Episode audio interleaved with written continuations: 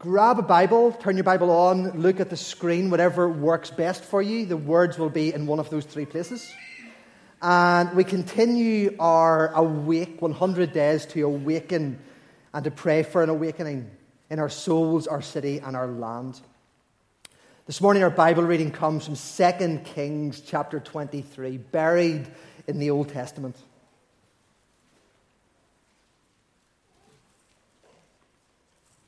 Listen now for the Word of God. I'm going to read from verse 1. Then the king called together the elders of Judah and Jerusalem. He went up to the temple of the Lord with the people of Judah, the inhabitants of Jerusalem, the priests and the prophets, all the people from the least to the greatest.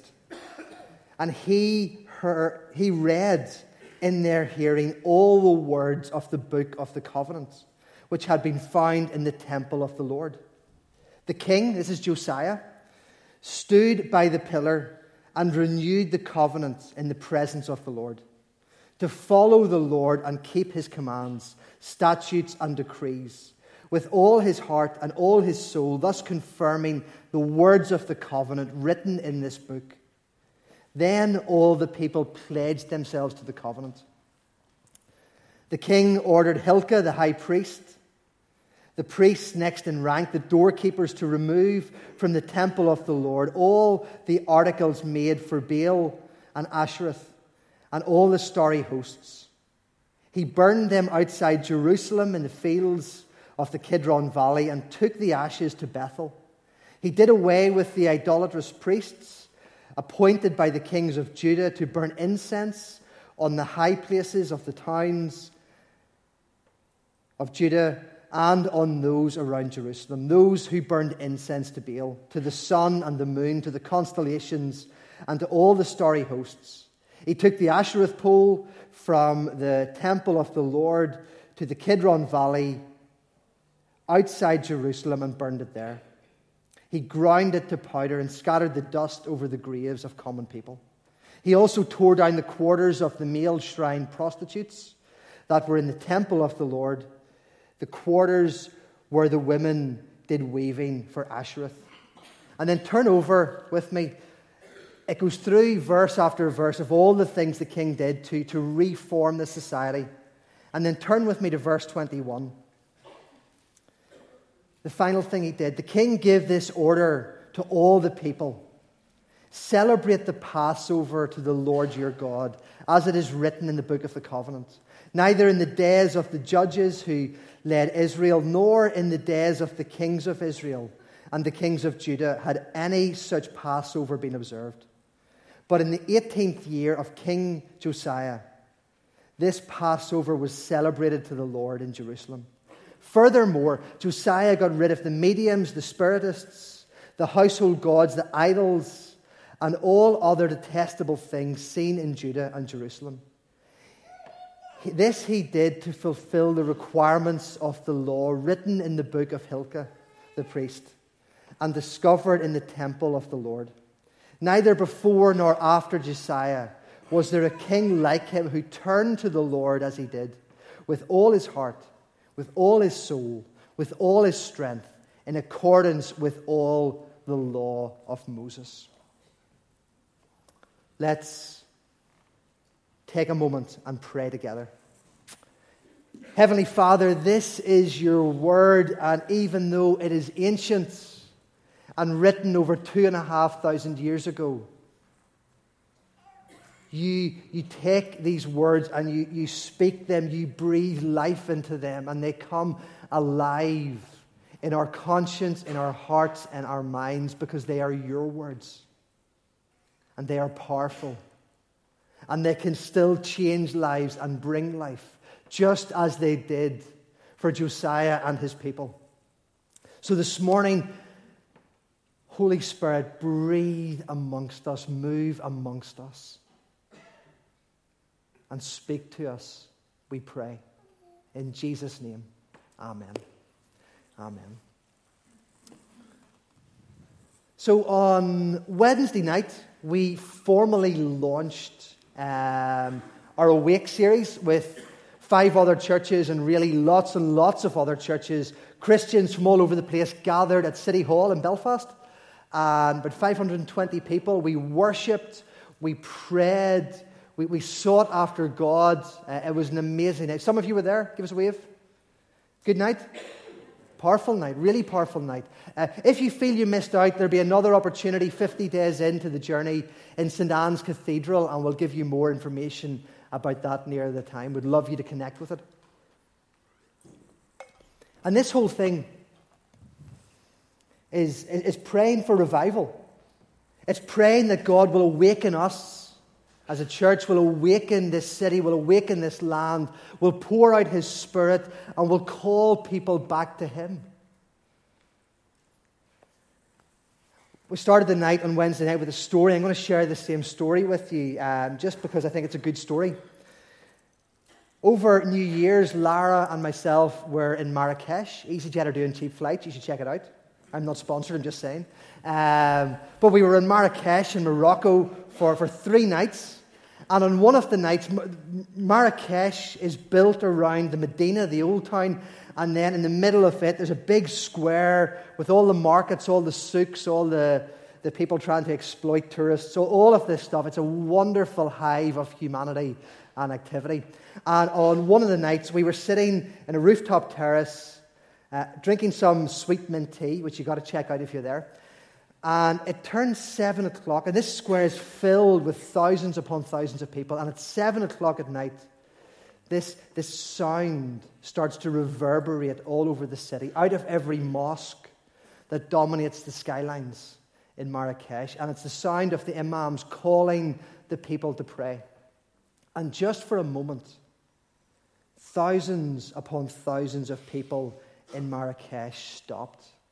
And where a moment before there were, you couldn't hear yourself, there was so much noise and activity. For just a moment, there was silence across the city. And all you heard was this reverberating sound of the imams calling the people to pray. And those who wanted to pray went to the mosque to pray. Those who didn't just kept doing their tourist stuff. But for a moment, there was silence. And I was challenged. I, I, I found myself feeling really emotional. I thought, there is nothing that the church in Ireland, north or south, east or west, there's nothing that the church is doing that is calling the people to stop and lift their eyes to God and pray. There, there's nothing we're doing that causes the city of Belfast to stop, even just for a moment. I was really challenged by that. And, and with it, this conviction that the only thing with Will is not better sermons and better music and better church services, but a move of God's Holy Spirit is the only thing that is going to call people back to Him. And so that's what this is about. That's what this prayer uh, for awakening is about. And over the next number of weeks, we're going to be looking at different stories in the Bible that, that we're going to guide and shape and inspire our thinking. And this story this morning uh, of King Josiah, it happens in 640 BC. The context is Israel and Judah have divided. There's a northern kingdom and a southern kingdom. They're falling out with each other. The Assyrians have invaded Judah and they have ransacked the temple. The bricks and mortar are still standing, but all of the holy things have been carried off. Uh, it's been damaged. It's been looted. And over the course of this season, the, the past couple of seasons, uh, Judah has gotten itself spiritually and culturally lost. They've embraced foreign gods and foreign ideas. They have this um, relativism idea and this pluralistic idea that, that people can worship whoever they want or not worship whoever they want. And I, will do what I want and you do what you want. And there's loads to choose from. And it's incredibly similar to society today. Baal is worshipped, Ashereth poles are everywhere. They have horses and chariots at the mouth of the temple that are there to encourage people to worship the sun god. The whole thing has fallen apart. Nobody is faithful to Yahweh, to the Lord, to God. There's a, there's a broken sexual ethic. There are male and female prostitutes working out of the temple, saying that when you sleep with me, this is worship, this is freedom, this is the way you should live your life. There are mediums and spiritists and fortune tellers making a, a, an absolute fortune at the expense of the people, and they're going to them to consult the dead. The Assyrian zodiac is, is dominance. I think most frighteningly of all, worship of Molech is prevalent. And, that, and, and what that is, it involves child sacrifice, burning children alive to appease this angry God. And in some ways, it seems really different from the world we live in today, and yet we live in a world where, where children as young as five are asking questions, and their parents are asking questions about, about their gender and transitions around that. Children are being trafficked in and out of this country. We sacrifice our children in a different way. We live in a country with a broken sexual ethic, where there's very little that is ruled do's and don'ts. Sleep with whoever you want, do whatever you want. Isn't that the spirit of the age we live in? We live in a country of relativism. Don't impose your faith on anybody. Yes, believe whatever you want, but keep it private, keep it personal, and and there's loads of opportunities to, to worship or not worship whatever or whoever you want to. It's interesting how relevant this passage is to our society today. A bit more of the context. Um, you know, Josiah's grandfather Manasseh had been king. He had, he had led the people away from God and embraced this pluralistic society. And then he was succeeded by his son, Josiah's father, Amon, who was even more evil. And then at eight years old, the people of the country revolted and overthrew the evil king and put Josiah, at eight years old, on the throne. This kid, who's eight years old, becomes king of Judah. And he has a good heart. And he wants to lead people in towards God.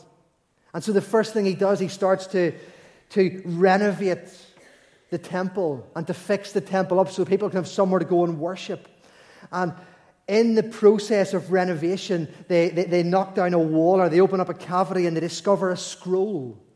And the scroll is, we believe, the Pentateuch, the first five books Genesis, Exodus, Leviticus, Numbers, Deuteronomy of the Old Testament, the law if you like, of God, the story of creation and the laws of God.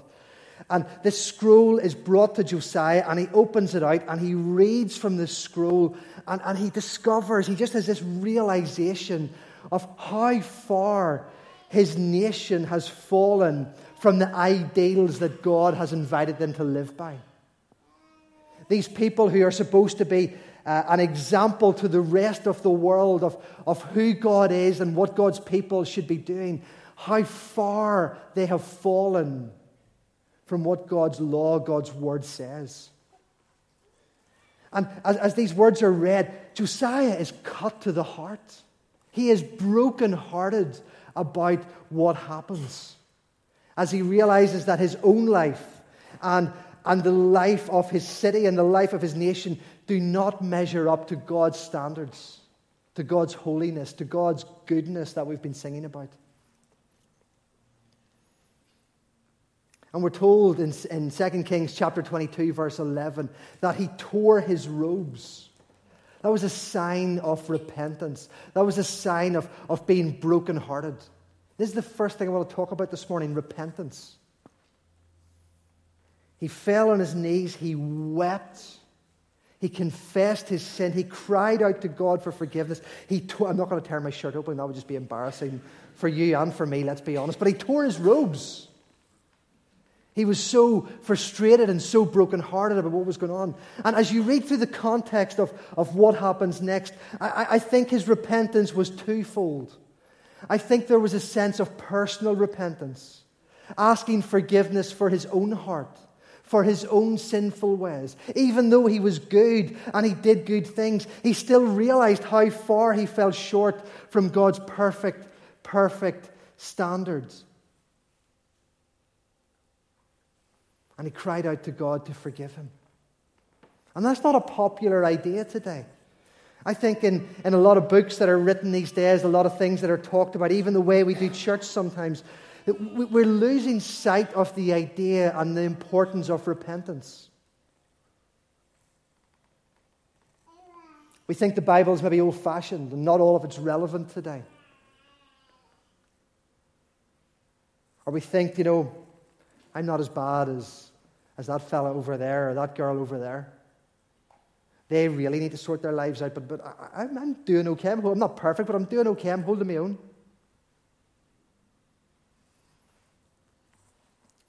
But God's word tells us that all have sinned. All have fallen short of God's standard, of His glorious, holy, perfect standard.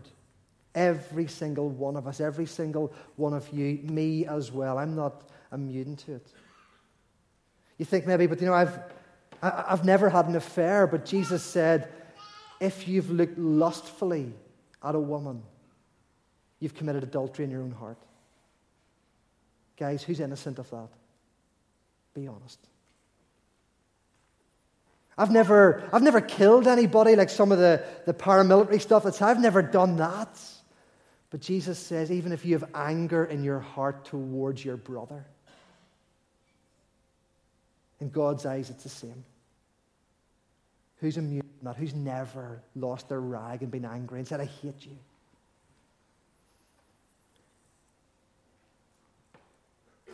Withholding generosity, withholding your tithe keeping it for yourself, for your savings, or, or for spending. Forgiveness. God's word says, forgive as you've been forgiven. Well, I know how much I've been forgiven because I know my own heart. I know how broken and sinful I am. And I'm, pretty sure I don't forgive people the way God's forgiven me. Are you withholding forgiveness from somebody? Are you holding on to a grudge, a resentment, a pain?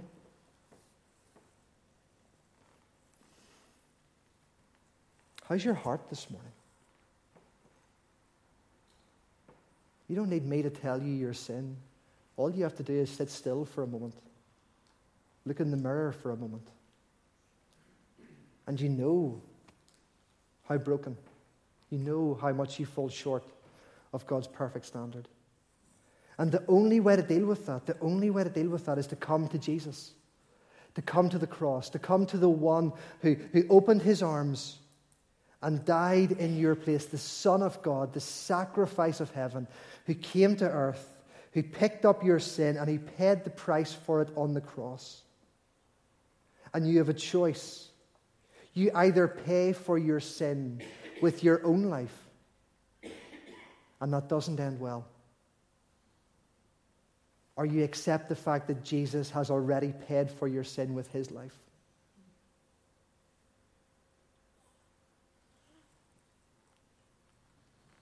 Repentance starts with coming to Jesus. Saying, When you died on that cross, you died for me. Thank you. Forgive me. Take my sin. And in place of the guilt and the shame and the regret, leave forgiveness, leave hope, leave love. How's your heart this morning? I think Josiah repented for his own sin, for, for his own heart, but I think he also repented for his nation for the sins of his nation as he looked around. We look at our nation, we see, we see broken marriages, we see uh, domestic violence, we see suicide rates amongst young men skyrocketing, the highest in the UK. We see an influx of heroin into our city. We see a sexual ethic that would embarrass any generation that's gone before us. Church, we need to weep for the sins of our nation.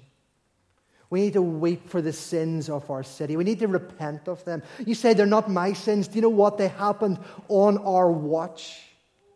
Whilst we have been praying, whilst we have been doing church in here, whilst we have been, been going to work and making decisions, these things have happened all around us, and we are, are part of it, whether we like it or not. And we need to, like Josiah did, fall on our knees, whether that's in a prayer room or in a church service or at home on your own, and weep for this city that has lost any sense of a perspective of God, of holiness of righteousness. Starts with repentance. What's interesting, though, is that it, it leads to, to revival, which I find fascinating. You know, nobody in the church or outside the church has any objection to individual people responding to Jesus. But when it comes to, to talking about your faith and sharing your faith and calling other people to give their lives to Jesus, then everyone gets uncomfortable. Those outside the church say, You can't be doing that. You can't be imposing your beliefs on me. But I think even inside the church, we struggle with it as well. Don't want to offend people. Not sure it's okay to impose my beliefs on somebody else.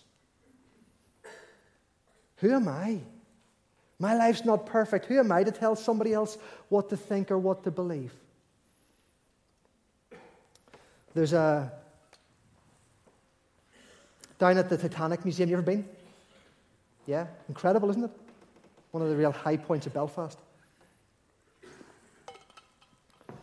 It's fascinating when you walk. I was there maybe three years ago. As you walk around it, you see all the different things that went into Titanic, even down to the number of rivets that went in. It's incredibly informative, well put together. If you've never done it, do it. They experience the tour. But as you walk through, you come towards the end. I don't know about you, but I find myself getting really emotional. And I, I know this story. I've seen the movies, I've studied it in school, I've read books about it. But, but walking through that experiential walkthrough of the Titanic journey, from the building to the launch, to what it was like to be on the ship, to at the very end when it started to go down. And you start to get the numbers of the many people who drowned, who died, who lost their lives. I found myself getting really emotional during the tour. And one of the reasons for it, like we, you know, we all know, we're from Belfast, we all know that the ship set sail, there wasn't enough lifeboats on it. But what was very interesting in it was when they put sort of the, the upper class women and children into the boats, first of all, and they sailed off. They didn't fill the boats, there was still space in the boats. And they rowed off, and they left people in the water to die. And they had capacity to rescue them, they had capacity to save them, but they rowed off and left folk to die.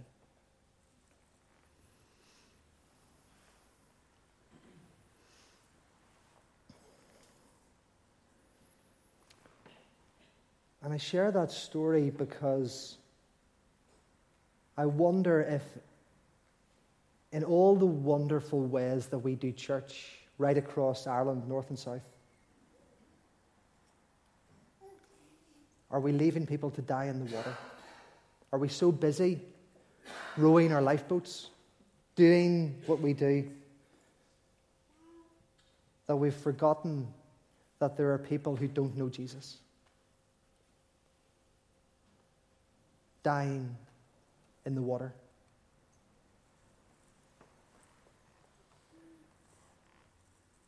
You see, guys, this gospel, this message about Jesus that we, we gather around every week, this is truth. Jesus says, I am the way, the truth, and the life. No one comes to the Father except through me.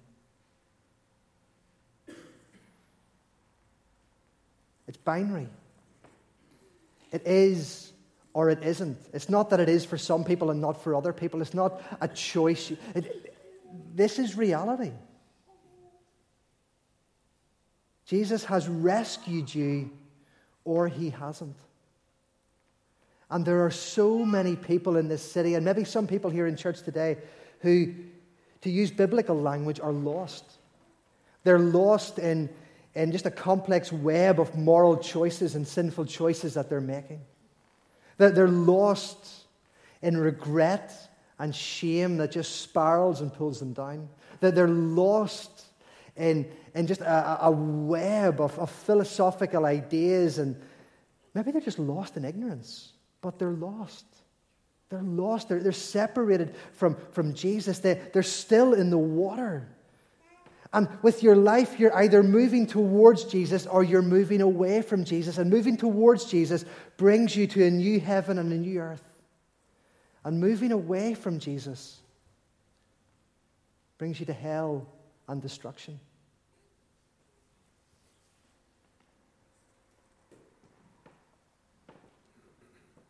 And I'm terrified that maybe we're in a lifeboat rowing away from a sinking ship and people that are drowning.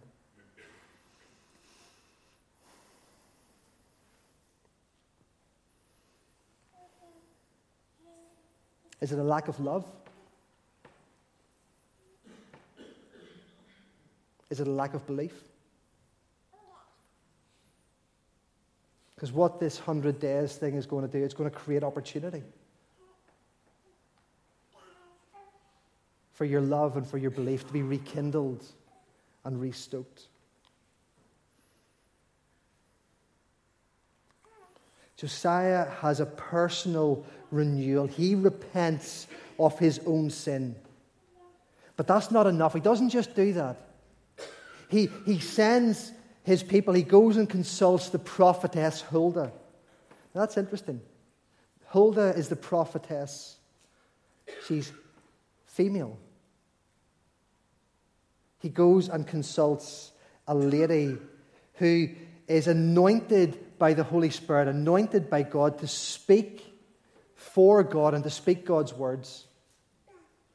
And he goes, so what we see 2,600 years ago is a woman speaking with authority and having authority over a man. Guys, just as a side note, I think it's really interesting. Leadership is not determined by gender, by male and female. Leadership is determined by gifting and anointing of the Holy Spirit. That's really key. And I know most of us get that, but I think when we see it in the Bible, we need to say it out loud. The other thing that's interesting is Josiah had the word of God, but here in this moment, he goes to the prophetess and she speaks. All of a sudden, we find word and spirit coming together. And the result is fascinating. The result is that he is convicted. He gathers the greatest to the least, the youngest to the oldest. He pulls them all together. And he has the Word of God read, and the Holy Spirit takes it and empowers it and convicts the people of their sin, and there is mass repentance, there is revival, there is an awakening in Judah that calls the whole nation back to God.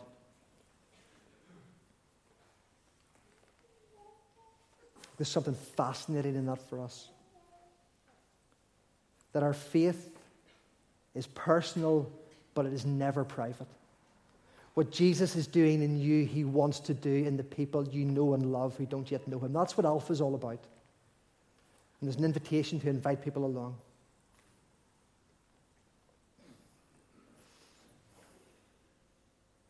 Let me give you one more thing as we bring this to a close.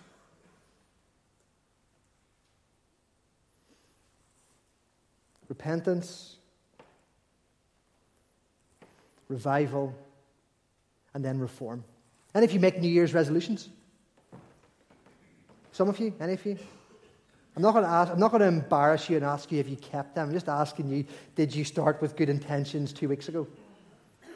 Give me a wave. Some of you? Some of your cards, a lot of you.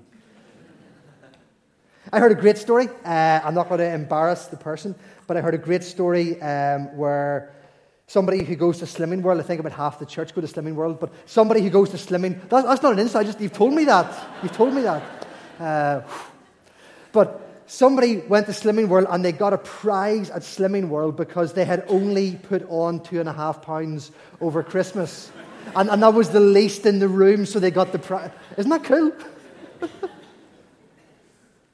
We have a desire to, this is my own personal one, I have a desire to, to lose weight that was put on over Christmas time, but that desire is drastically compromised by the fact that I'm still eating the children's selection boxes. No touts. Maybe your desire is to pray more this year, and yet it is drastically compromised by the fact that you sit up late at night and watch Netflix for three hours. Maybe your desire is to read more books this year, and yet that desire is drastically compromised because you spend three hours a day on your phone. Someone told me recently that if you read for one hour a day at the average speed the average person reads at, you would read between 75 and 100 books this year by reading one hour a day. Repentance is the first step. There's no questions about that. But for you to become the person that God wants you to be, you can't simply keep going on with life as it is. You have to start to make some changes in your life, some concrete changes in your life. And maybe that means watching a little bit less Netflix. And maybe it means putting your phone down and lifting a book. And maybe it means meeting somebody for a coffee face to face rather than just pinging them a message on Instagram. You have to make reforms, you have to make changes in your life. Josiah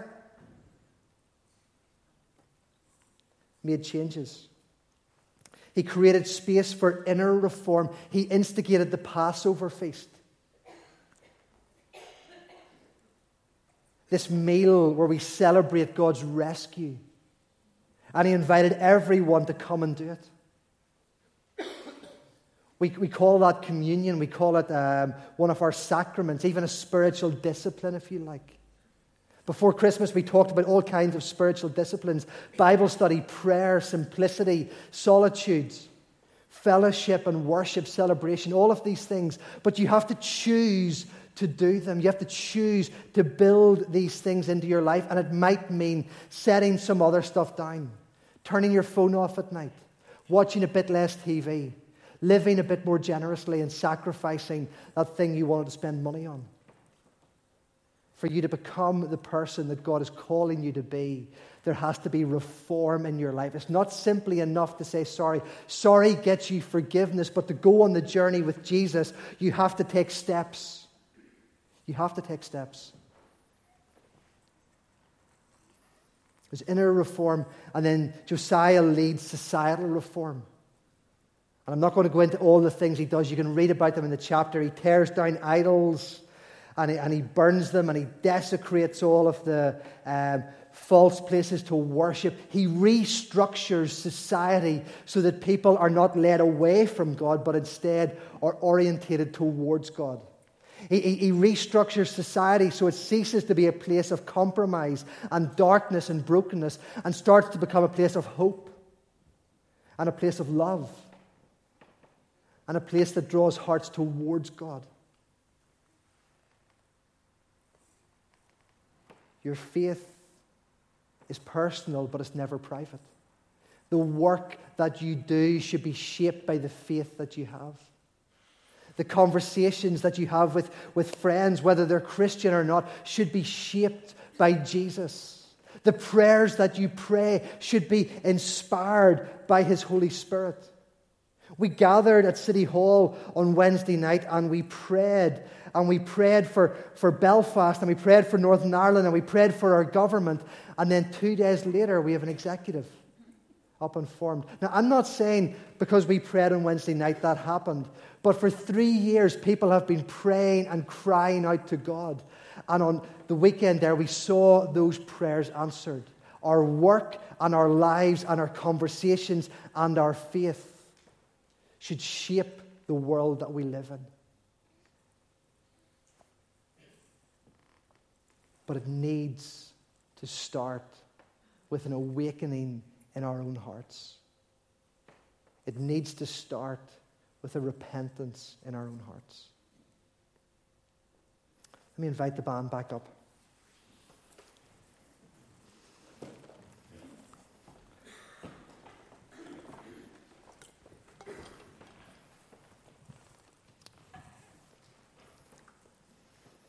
I'm going to lead us in prayer. And interspersed with this prayer, we're going to sing a very simple refrain. So please just keep your seats as we do this. Let's bow our heads, let's be still.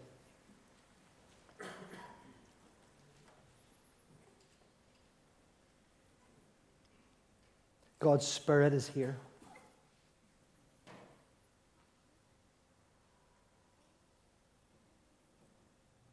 He's been speaking to you. He's been showing you parts of your life that that have not been faithful to Him.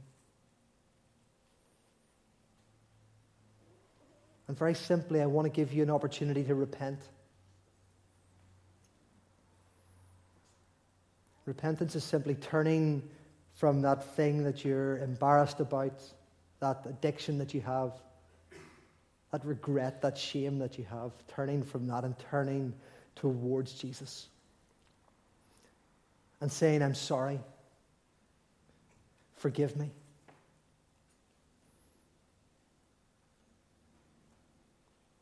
And so I give you a moment just to, to pray that prayer. As Christians, this is something we should do every morning, every night.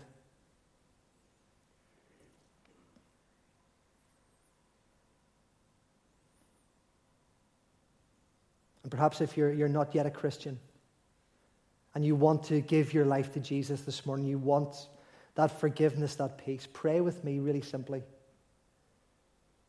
Jesus, I'm sorry for the sins in my life. I repent of them. I turn from them to you. Thank you for, for dying on the cross and paying the price for those sins. Put your Holy Spirit in me and make me new.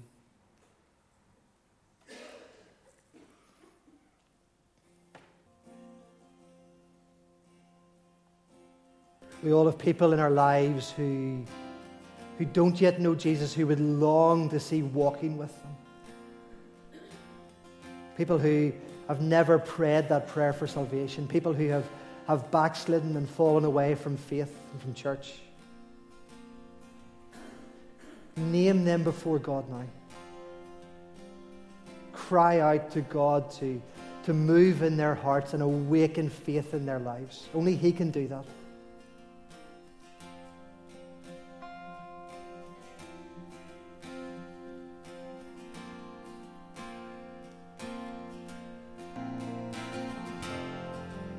And finally, let's pray for, for our city of Belfast.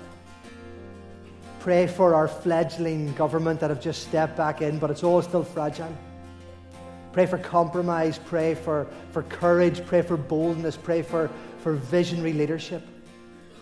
Pray over the communities around us that are gripped by paramilitary control, seeking to pull us back into the past. Pray for freedom there and for new voices to rise up, speaking hope and a new way. Pray for, for this, this spirit of fear that is driving young men, in, in, particularly in Belfast, to, to think they have no options but, but to take their own lives and, and to die by suicide. Pray against that spirit, pray against that evil. Pray that doors will open and, and friendships will open, that these young men and, and young women as well will, will find a new hope in you, Lord. Pray for our health service. Pray for, for doctors and nurses at the front line of, of releasing your healing and your hope into lives. Pray for them in difficult conversations that they're going to be having this week with folk. Pray for school teachers and particularly Christian school teachers as they, they have to, to lead in school and facilitate the needs of pupils and, and educate them. And all the time, there, there is this secular agenda um, particularly around sexuality, particularly around gender. Pray for wisdom for those in schools. Pray for our city of Belfast, that hearts and minds will be turned to you, or turned to the Lord. And every church, pray for every church. Name the ones you can remember. Ask God to bless them and to revive them. Stand to your feet as we pray these prayers, I pray. Let's stand together.